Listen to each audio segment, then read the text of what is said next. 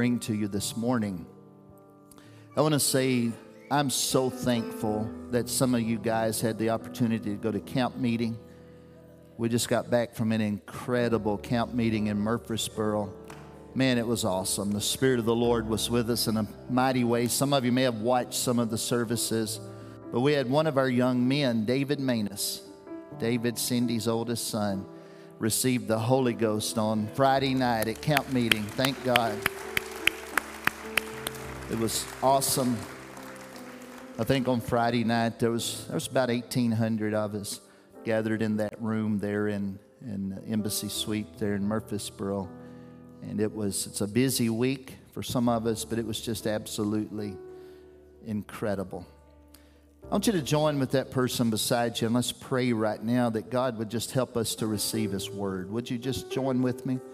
Dear Lord, we thank you for the opportunity to look into your word today.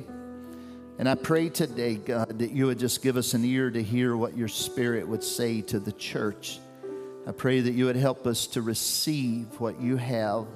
Speak to our hearts, speak to our lives. In Jesus' name. Hallelujah.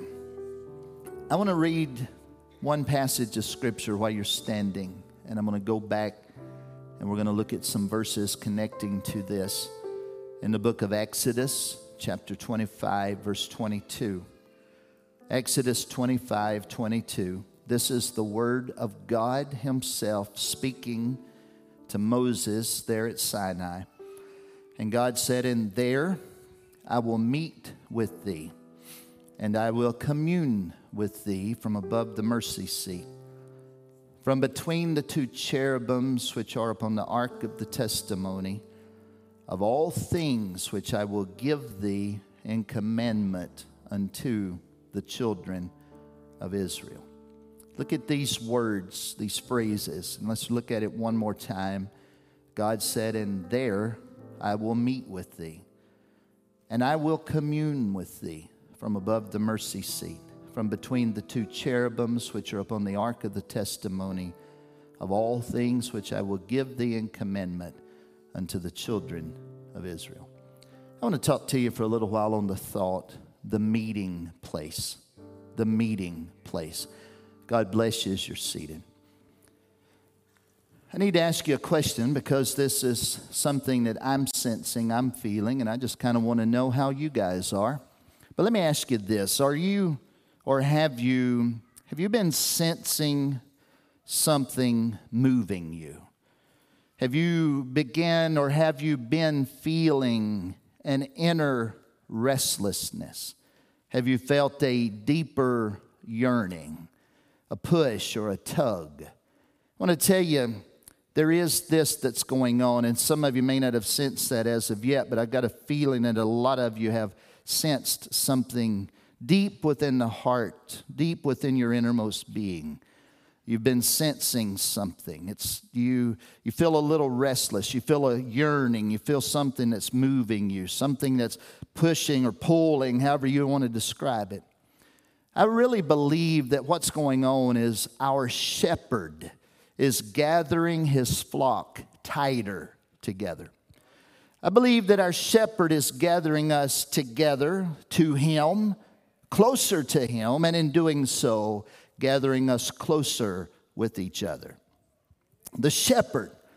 Last Sunday, you saw these beautiful children lined up here on the stage, and I had challenged them to memorize Psalm 23, the shepherd psalm. And some of them stuck out. Some of them did it. Some of them uh, memorized the whole thing. They got awarded for doing so. Uh, Ethan and Nate uh, got the money for doing so. Some of them, some of them attempted. Some of them made up their own stuff. You know, y'all were up here. Y'all saw that.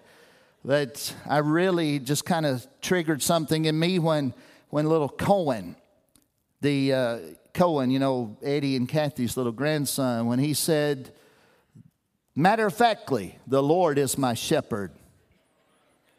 I don't want. The psalmist made that clear to us. The Lord is my shepherd. Psalm 23 The Lord is my shepherd, I shall not want. He maketh me to lie down in green pastures. He leadeth me beside the still waters. He restoreth my soul. He leadeth me in the paths of righteousness for his name's sake. Yea, though I walk through the valley of the shadow of death, I'll fear no evil, for thou art with me. Thy rod and thy staff, they comfort me. Thou preparest a table before me in the very presence of mine enemies.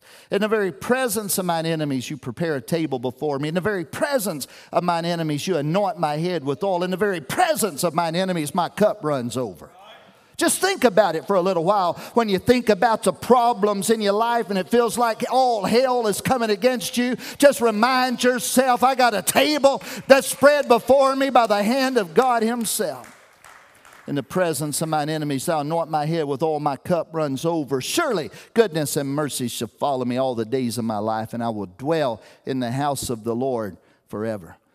But then Jesus makes it more personal because the Lord came on the scene. David is speaking secondhand and he says, The Lord is my shepherd. But Jesus comes on and he said, I want to tell y'all who the shepherd is.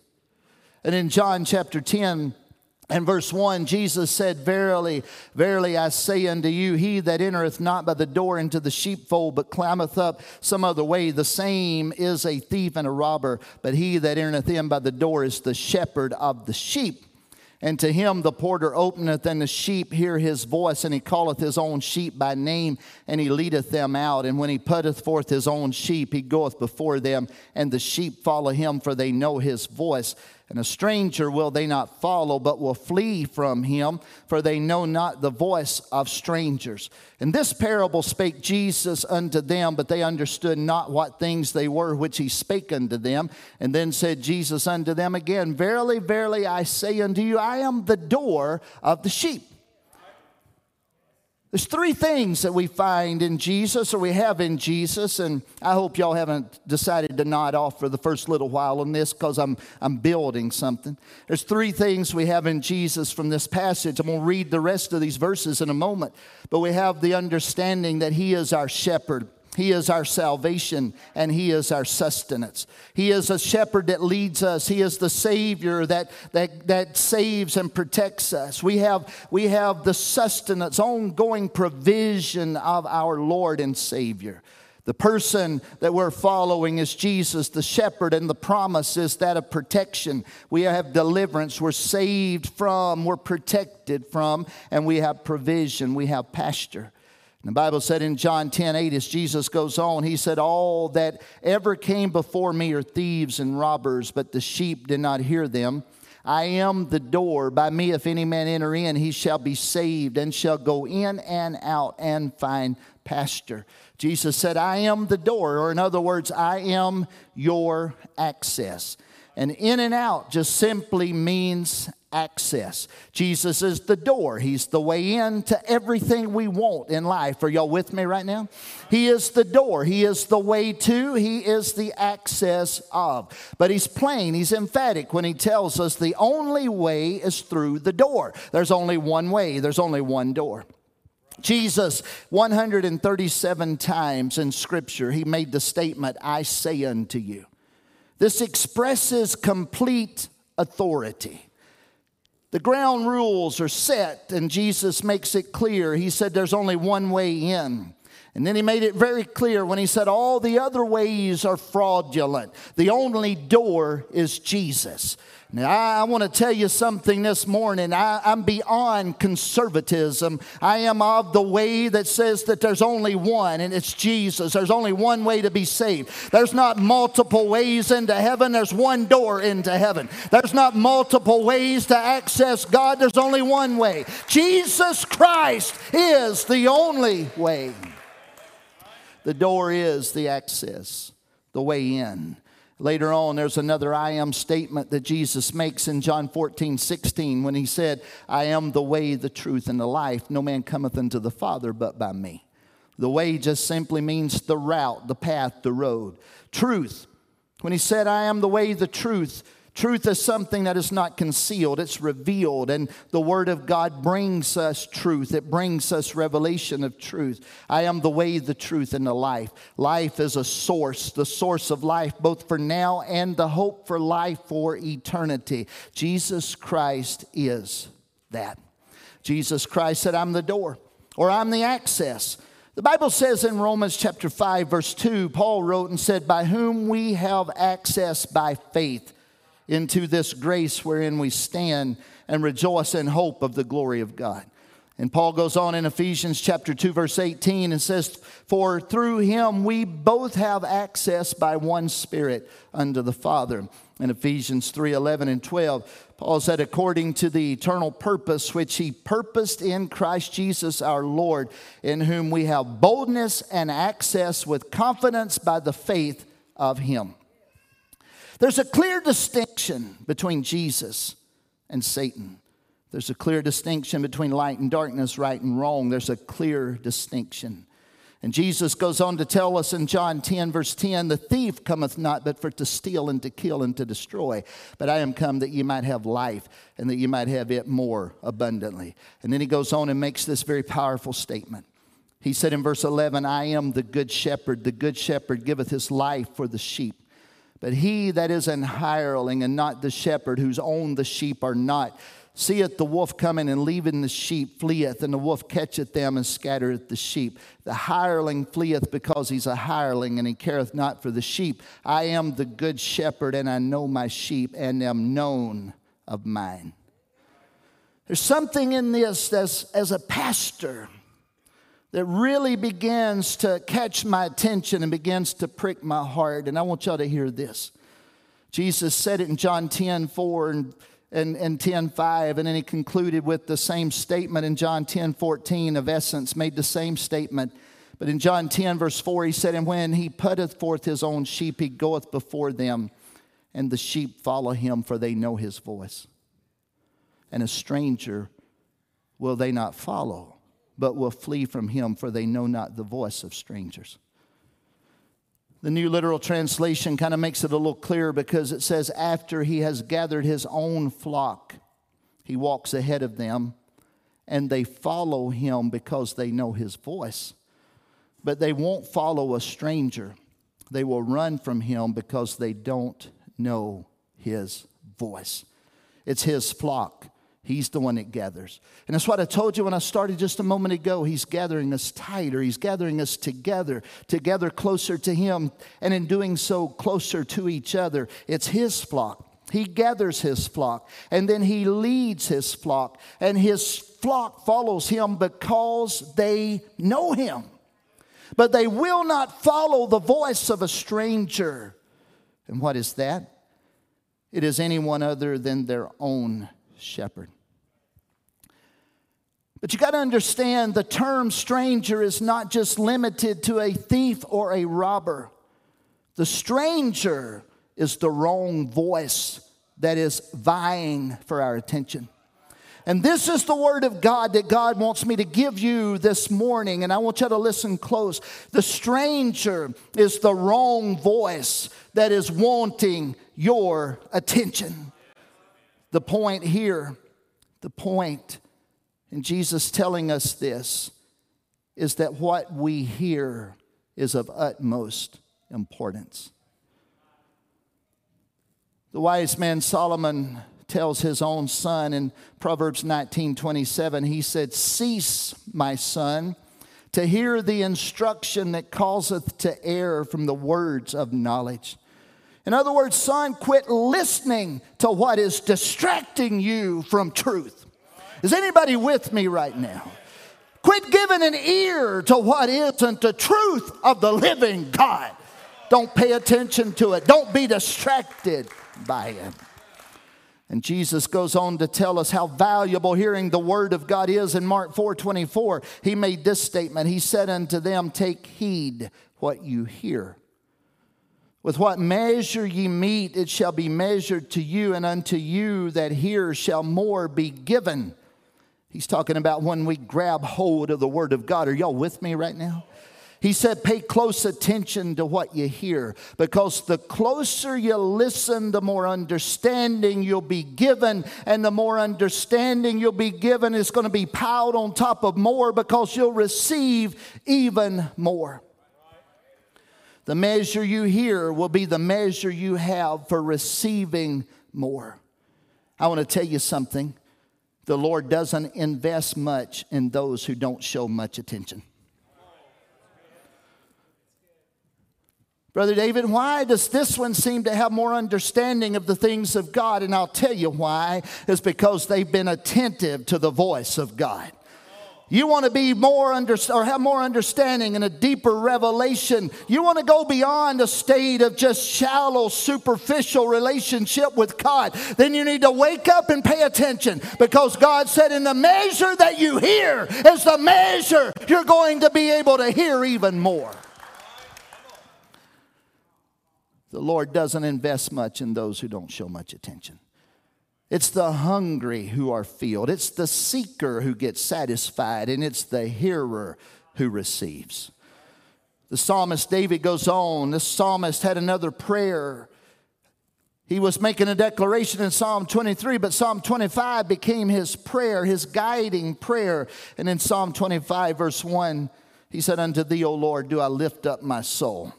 Oh my God, I trust in thee. Let me not be ashamed. Let not mine enemies triumph over me. Yea, let none that wait on thee be ashamed. Let them be ashamed which transgress without cause.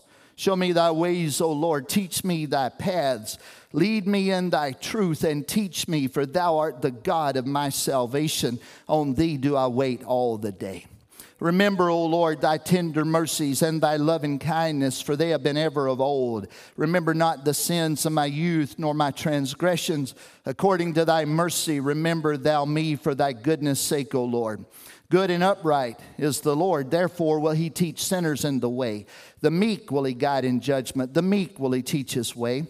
All the paths of the Lord are mercy and truth unto such as keep his covenant and his testimonies. For thy name's sake, O Lord, pardon mine iniquity, for it is great. What man is he that feareth the Lord? Him shall he teach in the way that he shall choose. His soul shall dwell at ease, and his seed shall inherit the earth. The secret of the Lord is with them that fear him, and he will shew them his covenant. When Jesus makes the statement there in Mark chapter, chapter 4, verse 24, he said, Take heed what you hear. Pay close attention to what you hear because the closer you listen, the more understanding you'll be given and you're going to receive even more. Some of you are waiting for a next word from God and you've not acted on today's word from God. Come on, help me preach for a little while. I'm talking to somebody in this room that God's already showed you that you need to be baptized in the name of Jesus for the remission of your sin. It's time you go ahead and act on what God has revealed to you. And then He's going to say, We're going to go on just a little bit further. Some of you are feeling a tug on your heart. That's why God put it in my heart to bring this to you. Some of you are feeling a tug. And I want to tell you that if you'll yield to what God is saying, if you'll relent yourself to what God is doing, God's promised, I'm going to carry you on even further. I'm going to take you into more. I'm going to bless you and that more abundantly. Hallelujah. The secret of the Lord is with them that fear him, and he will show them his covenant. Let's praise the Lord. Come on, let's give him praise. Hallelujah. Hallelujah. Hallelujah. You know what I'm praying for? I'm going to give you three points real quick. And my first point is this you don't have to keep notes, we make it easy for you. Just go online, you'll find them there. It's better to make your own notes because you learn more that way. But the first point is we need to be praying to have a breakthrough from disinterest. We need to be praying that we'll have a breakthrough from disinterest. We need more than apathy and more than a passiveness. I don't, I don't know that Ty Russian's here, but Tuesday, how many of y'all came home from camp meeting and looked at your yard and said, I just mowed? My goodness feel like I'm living in a jungle. We're in a tropical rainforest, you know, things you just watch. And my yard, my yard is the greenest yard on the block, the earliest, because my yard is just nothing but weeds and they green early. And then they grow all year long. So Tuesday, I was getting ready to go to camp meeting. I had to go on up early. I was getting ready to go to camp meeting and I knew I needed to mow because I knew if I didn't, it was going to get out of control. And I went ahead and mowed, and it still looks like it's out of control. But I had my neighbor, Ty Russian is my neighbor. Ty is part of this church family, he's an awesome kid. And so Tuesday morning, Ty said, Pastor David, you want me to help you mow?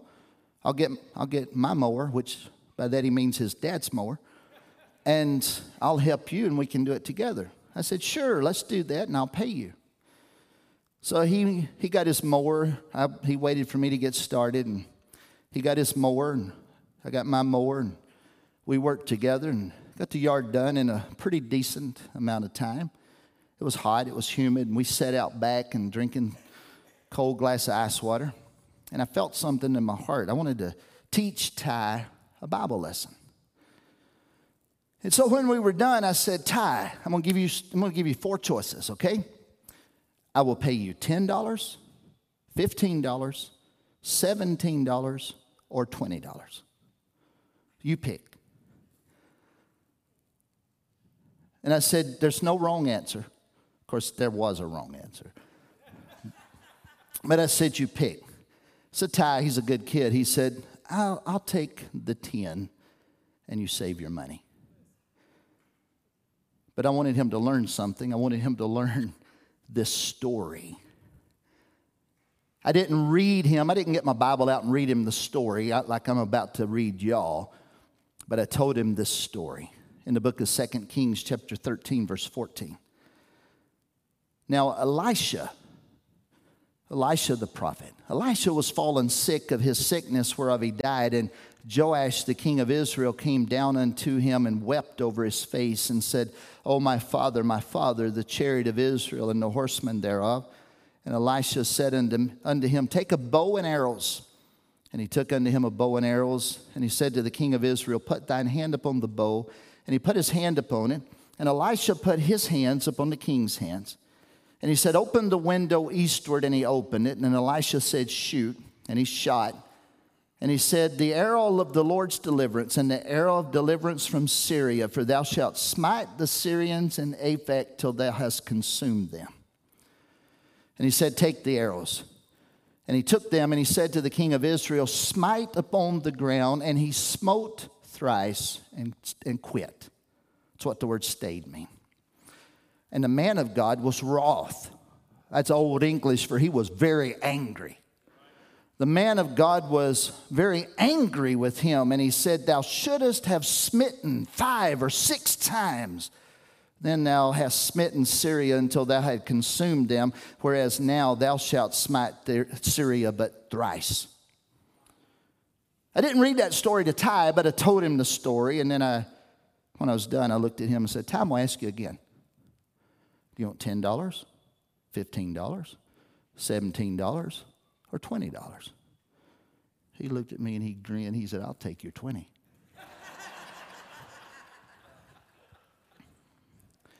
because that was the lesson. If God gives you opportunity, come on now, you're with me. If God gives you opportunity and your opportunity is based on your motivation, don't you think you ought to get pretty fired up and pretty passionate and pretty motivated and say, God, if you're going to give me a victory, I want all you've got to give me. So God is saying, Show me, or God is saying, Follow me, follow me, and I'm going to show you some things. Follow me, and I'm going to tell you some things. Follow me, and I'm going to lead you into some things. Follow me, and I'm going to teach you how great I am. You see, the lesson is, is we need to quit settling I'm talking to some people this morning that got in the church. You got delivered from the world, and now you're sitting here being in bondage in the church. Don't be settled where you are. God's got something more for you.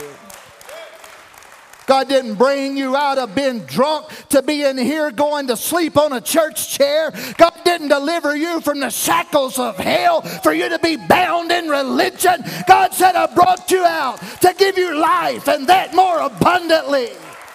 He that the Son makes free is free indeed.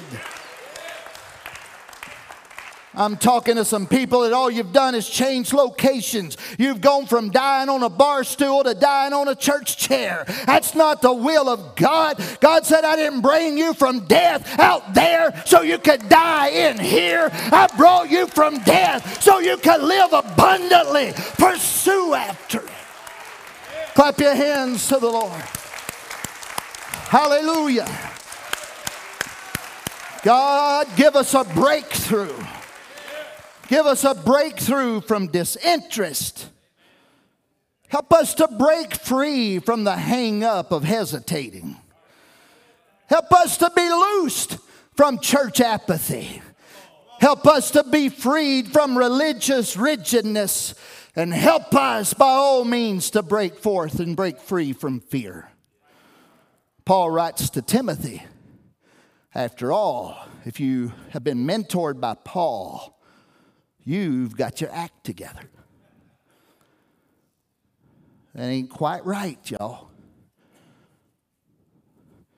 Paul's writing to Timothy, and he says, You're my dearly beloved son. I'm thankful for you. I'm praying for you. I want to see you. I'm thankful for the faith you have. Your faith is, it's, it's man, it's, it runs in your family. Your grandma Lois had it. Your mama Eunice had it. I mean, this is a generational faith that you've got, and I'm thankful that you've got it. My dad and my mom are here this morning. My son and my daughter are in this building this morning. There's many of us in this room that have three or four generations of faith right here in this room. But just because grandma had it doesn't mean I've got it. And just because mama has it doesn't mean I've got it. And Paul said, I want to tell you something, Timothy. The gift didn't come from your mama and it didn't come from your grandmama. It come from what God poured into you. And in 2 Timothy chapter 1, verse 16, Paul said, Wherefore I put thee in remembrance that thou stir up the gift of God, which is in thee by the putting on of my hands. For God has not given us the spirit of fear, but of power and of love and of a sound mind. Paul said, God has given you something special. God's got a great plan for your life. God has called you. Goes on to say, Be not thou therefore ashamed of the testimony of our Lord, nor me his prisoner. But be thou a partaker of the afflictions of the gospel according to the power of God who hath saved us and called us with a holy calling, not according to our works, but according to his own purpose and grace, which was given us in Christ Jesus before the world began, but is now made manifest by the appearing of our Savior Jesus Christ, who has abolished death and brought life and immortality to light through the gospel, whereunto I am appointed a preacher, apostle, a teacher of the Gentiles, for the which cause I also suffer these things. Nevertheless, I am not ashamed for I know whom I have believed and am persuaded that he is able to keep that which I have committed unto him against that day. Hold fast the sound words which you've heard from me in faith and love which is in Christ Jesus, and that good thing which was committed unto thee, keep by the Holy Ghost which dwelleth in us. You can't stay where you are and get where he's leading you. He leadeth. That means we're moving forward. And He will continue to lead us. John saw it later over in the book of Revelation that the shepherd was going to lead them to living fountains of water. To follow the shepherd is to move without fear. Faith is stronger than fear. Paul says God's not given us a spirit of fear we take the shield of faith. We resist everything that Satan throws at us. We resist steadfast in the faith. But we also go on to find out that love is greater than fear, and perfect love casts out fear. And truth vanquishes, vanquishes fear, and absolute truth, and absolute trust in the truth of the Word of God leaves fear totally defeated.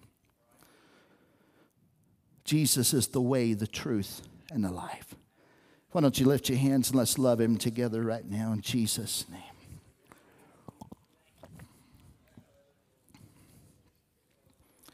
God's, God's got a pattern.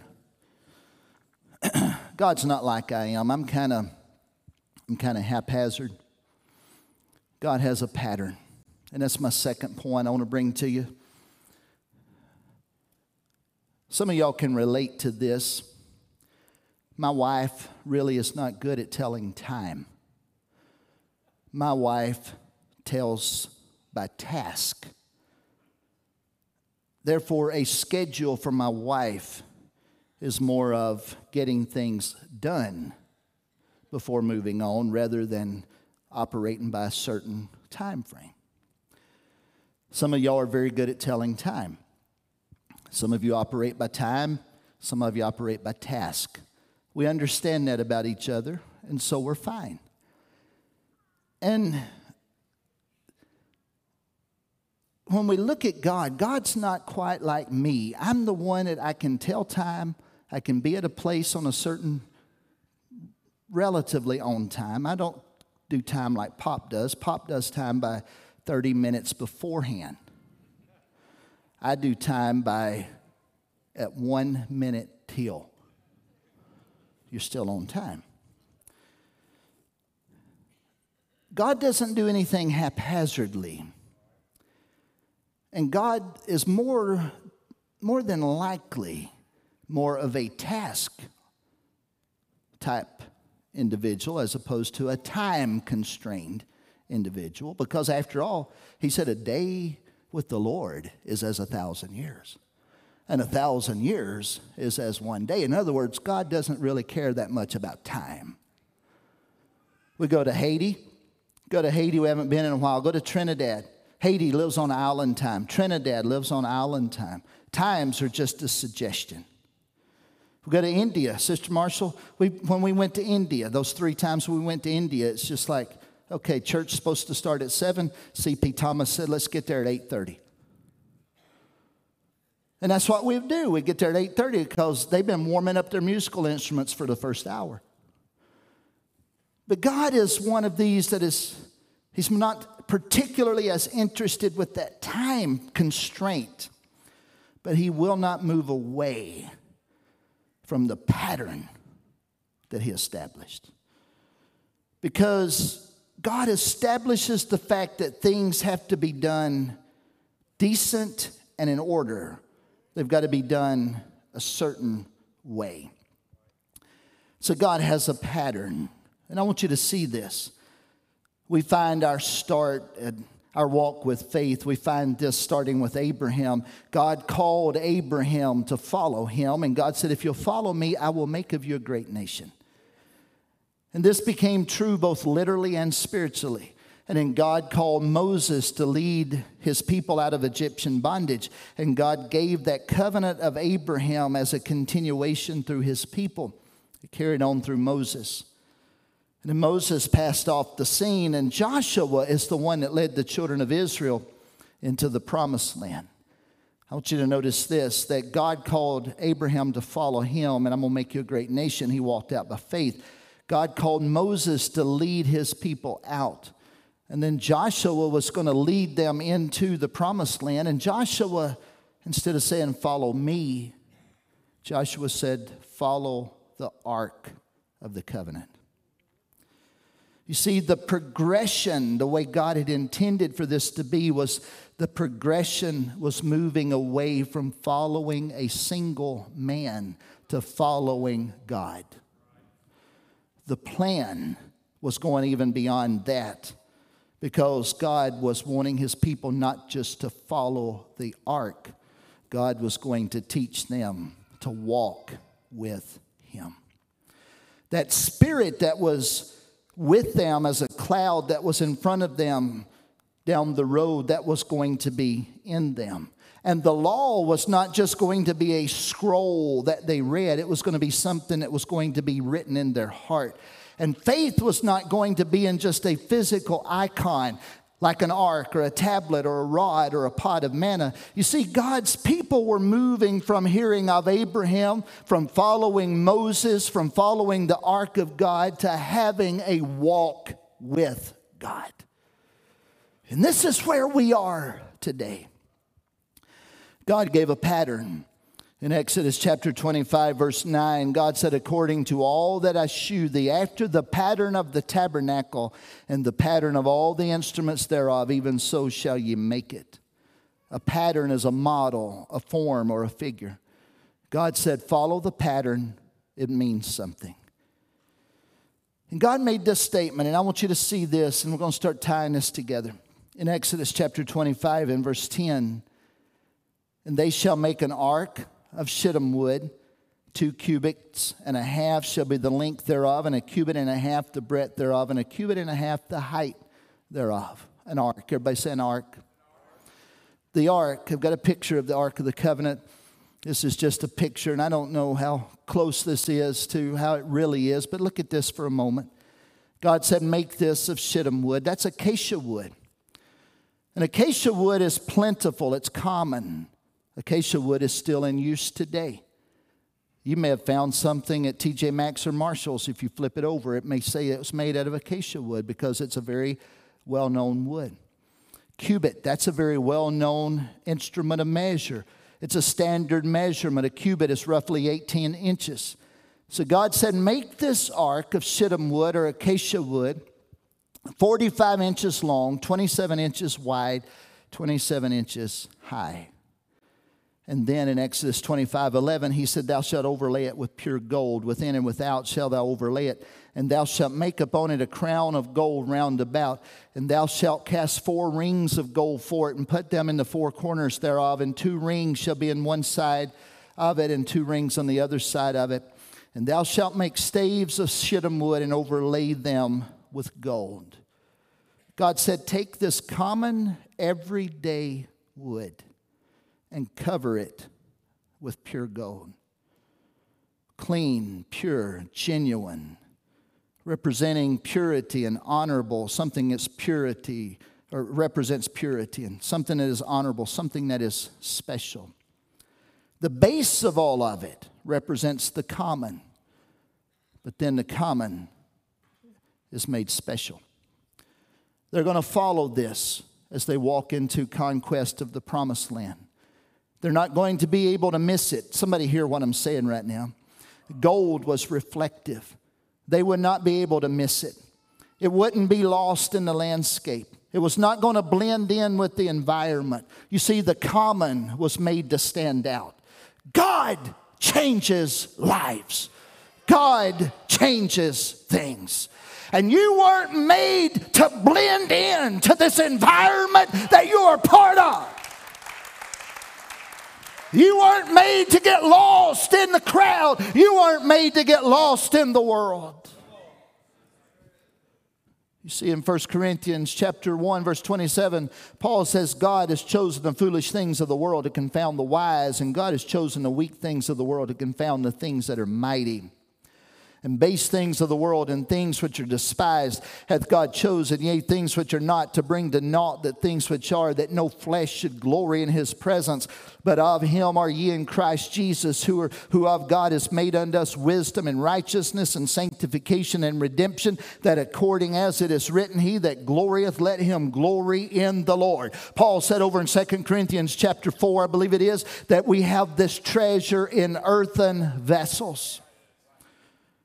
In other words, we may be common humanity, but something has transpired in our life. The glory of the Lord is reflected from our life. God had a plan, God had a purpose, and He said, Take that everyday wood, that thorny acacia tree, and make that ark, but you cover it with pure gold.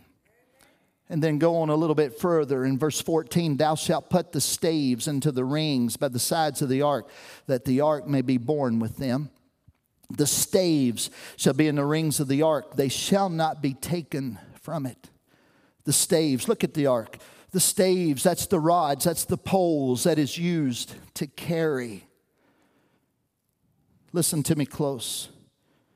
The Ark of the Covenant was designed to be carried, it was never meant to be hauled. To carry something is to hold or support it while moving, it's to bear it. To haul something is to transport it in a vehicle, to cart it. You haul freight, but you carry what's special. And God said, This is special. And the one time that the Bible recalls or brings to us about it being hauled, it was put in a in an ox cart. And it was the ox kind of shook and the ark was falling off the cart. And somebody put up their hand to stabilize the Ark of the Covenant. This is all many years later. And when they touched that ark, they fell over dead because God said, I told y'all not to haul it, I told you to carry it. How beautiful are the feet of them that bear the gospel of Jesus Christ. And the staves shall be in the rings, they shall not be taken out. God is teaching us a lesson as He gives us this pattern that you do not remove the element of the human connection because the ark is representing to us the human connection of the divine. How beautiful are the feet of them that carry the gospel. The priests were to carry the ark. And the main feature was the box itself and what it contained and the mercy seat and what it meant. And that's my third and final point. Because there's the mercy seat was the meeting place. I know you may think, Brother David, where are you going with all this? Because you've used half the Bible today. But when we look at our Lord and Savior, we're called to follow Him. We're called to walk with Him. We look at this Ark of the Covenant that's mentioned in Scripture, and this represented the very presence of God Himself, and we see the pattern. And we see how that every particular thing, every detail was given and it was to be followed. And then God made this statement the meeting place in Exodus chapter 25, verse 16. And thou shalt put into the ark the testimony which I shall give thee. That's the law the tables of stone. And thou shalt make a mercy seat of pure gold, and two cubits and a half shall be the length thereof, and a cubit and a half the breadth thereof. In other words, the mercy seat is going to be the lid of the ark. It's going to be the same size as the dimensions of the ark. This mercy seat is the lid. And make this mercy seat of pure gold. Two cubits and a half shall be the length thereof, the cubit and a half the breadth thereof. And thou shalt make two cherubims of gold of beaten work, shalt thou make them, and the two ends of the mercy seat. And make one cherub on the one end and the other cherub on the other end, even of the mercy seat shall you make the even of the mercy seat shall you make the cherubims on the two ends thereof. And the cherubims shall stretch forth their wings on high, covering the mercy seat with their wings. And their faces shall face each other, but they'll be looking toward the mercy seat. And thou shalt put the mercy seat above upon the ark, and in the ark thou shalt put the testimony that I shall give thee, and there I will meet with thee.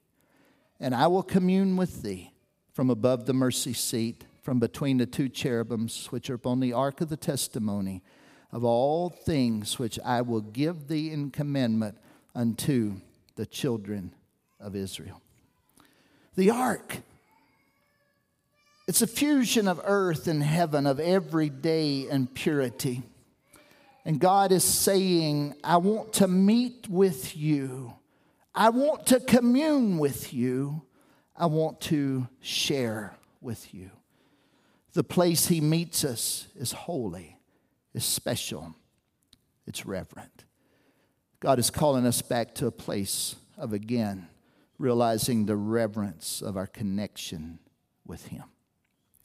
Isaiah described it this way in Isaiah 6 1 In the year that King Uzziah died, I saw also the Lord seated upon a throne, high and lifted up, and his train filled the temple.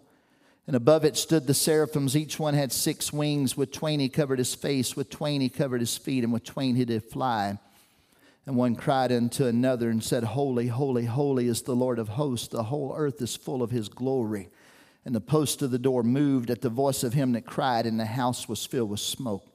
Then said I, Woe is me, for I am undone For I am a man of unclean lips, and I dwell in the midst of a people of unclean lips. For mine eyes have seen the King, the Lord of hosts.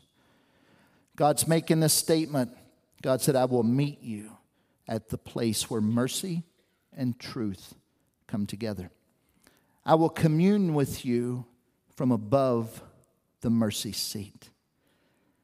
There's something stirring in my heart. Courtney, come on back. There's something stirring in my heart this morning. We went to this camp meeting, and I'm so thankful. That's why I said a while ago, I'm so thankful that y'all were there.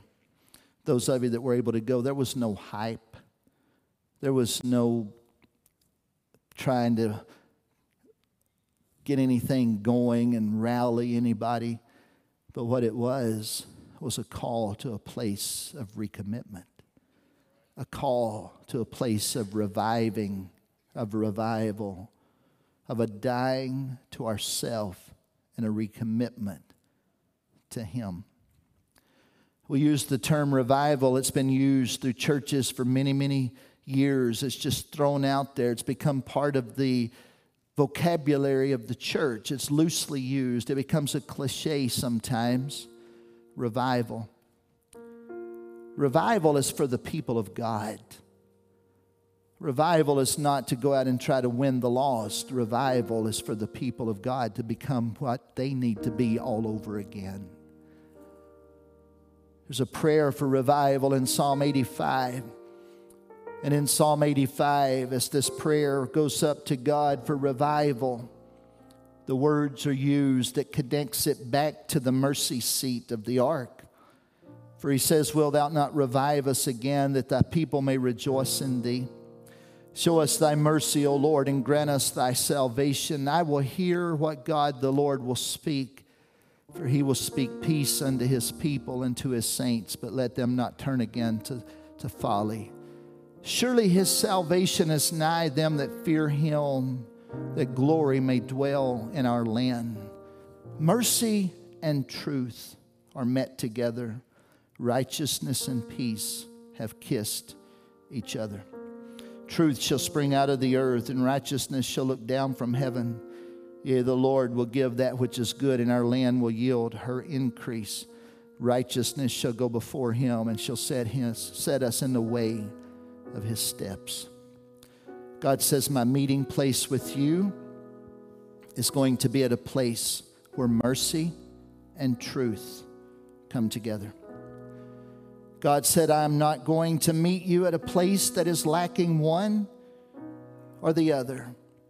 This place that I'm going to meet with you, that I'm going to commune with you, is going to be a place of mercy and truth. We want the mercy of God, and some want the truth of God. But we want all that God has to offer. And you can't have one without the other. And if God is saying, I'm going to lead you into my truth, but yet we want to choose to say, God, I'd just rather stand over here in your mercy and grace and I, I, I would rather just stand over here and, and declare over my life that grace is all that I need. And God saying, You're insufficient, you're incomplete, you're lacking because my grace, my grace is sufficient. But for completeness, you've got to have grace and truth. You can't be seeking God just for a move of His grace and Lord, show us your mercy we need to be praying, God, we want a move of your spirit, but we also want you to bring truth into our lives. I want your grace and I want your mercy, but God, I want your truth. And God, your truth reveals to me that I'm not what I ought to be, but your mercy says I can make you what you need to be. Habakkuk. The prophet Habakkuk didn't live in a time of great things happening.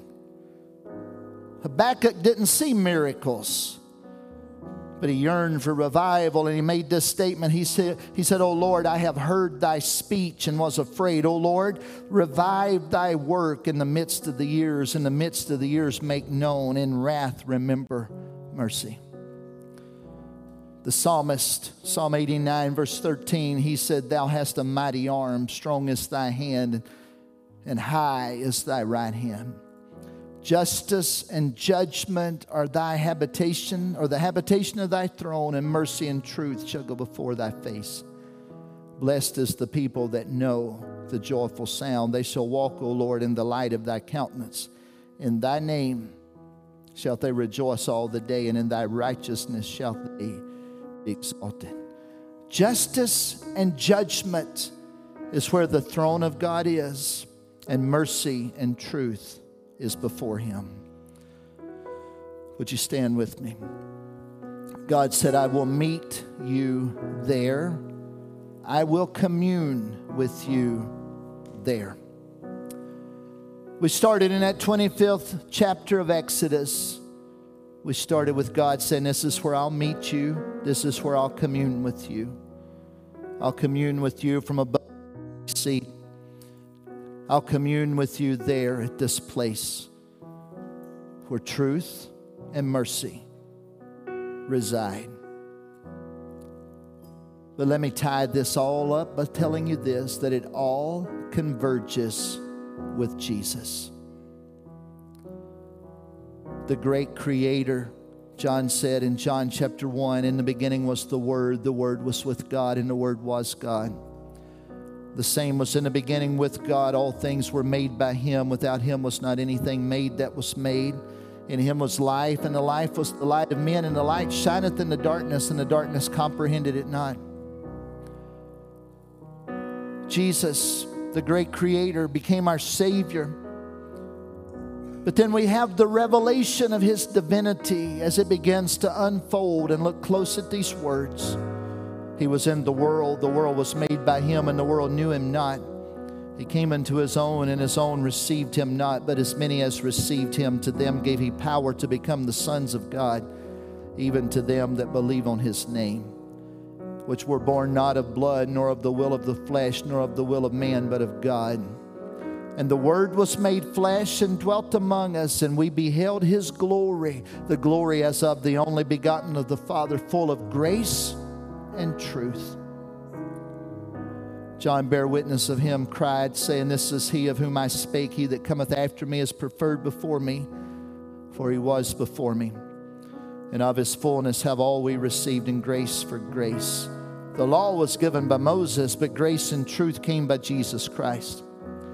No man has seen God at any time. The only begotten of the Son, which is in the bosom of the Father, he hath declared him.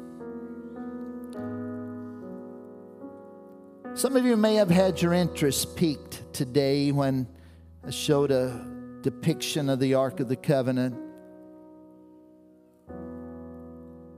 Some of you may have done in your study time what I did this week, and I Googled, Where is the Ark of the Covenant?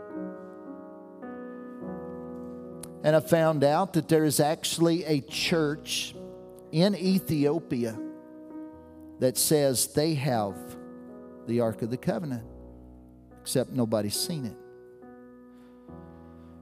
I'm not even going to go there because I don't want to leave you thinking about that.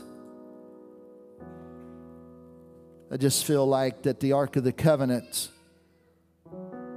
that symbol, that symbol that represented the presence of God, and God said, I'm going to be with you, I'm going to meet with you where mercy and truth connect. I'm going to meet with you and I'm going to commune with you and I'm going to bring revelation to you at a point of where mercy and truth come together.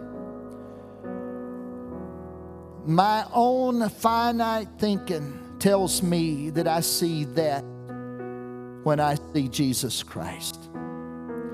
And I don't want to go looking for a gold plated box. I want to turn my eye toward Jesus because it's in Him that I find completeness. And Paul said in, in, in, Colossians, You are complete in Him. Would you bow your heads right now while you're standing? You see, the presence of the King of glory has been with us in this room today. And God Almighty has touched us by His Spirit. He's blessed us with His presence. And the Lord said, I just simply want you to look to me. I just simply want you to walk with me. Because what this is all about is that you know me. God says, I'm coming into your life so that you can know who I am. And let's lay aside any disinterest today and any hesitancy. And with a renewed passion, let's reach out after Him like we have not reached out after Him up to this point. I'm inviting you to come around this front. There's some already come up here for prayer. I'm inviting you to come around this front. The praise team's going to lead us out one more time. And I'm inviting you to come up and say, God, I want to meet you today. I want to know you today. God, I want to know you more than I've known you up to this point. I want to grow more in my walk and my faith and deeper in my understanding. God, the words that you've already spoken into my life, I want to I want to yield myself to that. And I want to go further in you. Come on. Come on, let's sing. Let's pray.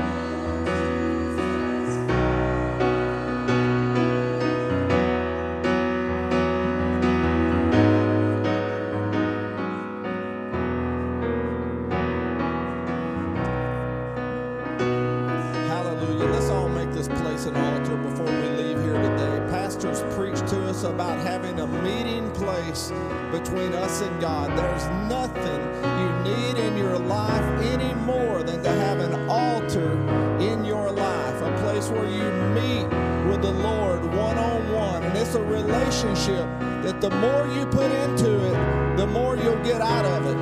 If you have a haphazard manner, you're not going to get a lot of, but if you'll put your whole heart and your mind into this relationship with God and you'll seek Him with all your heart,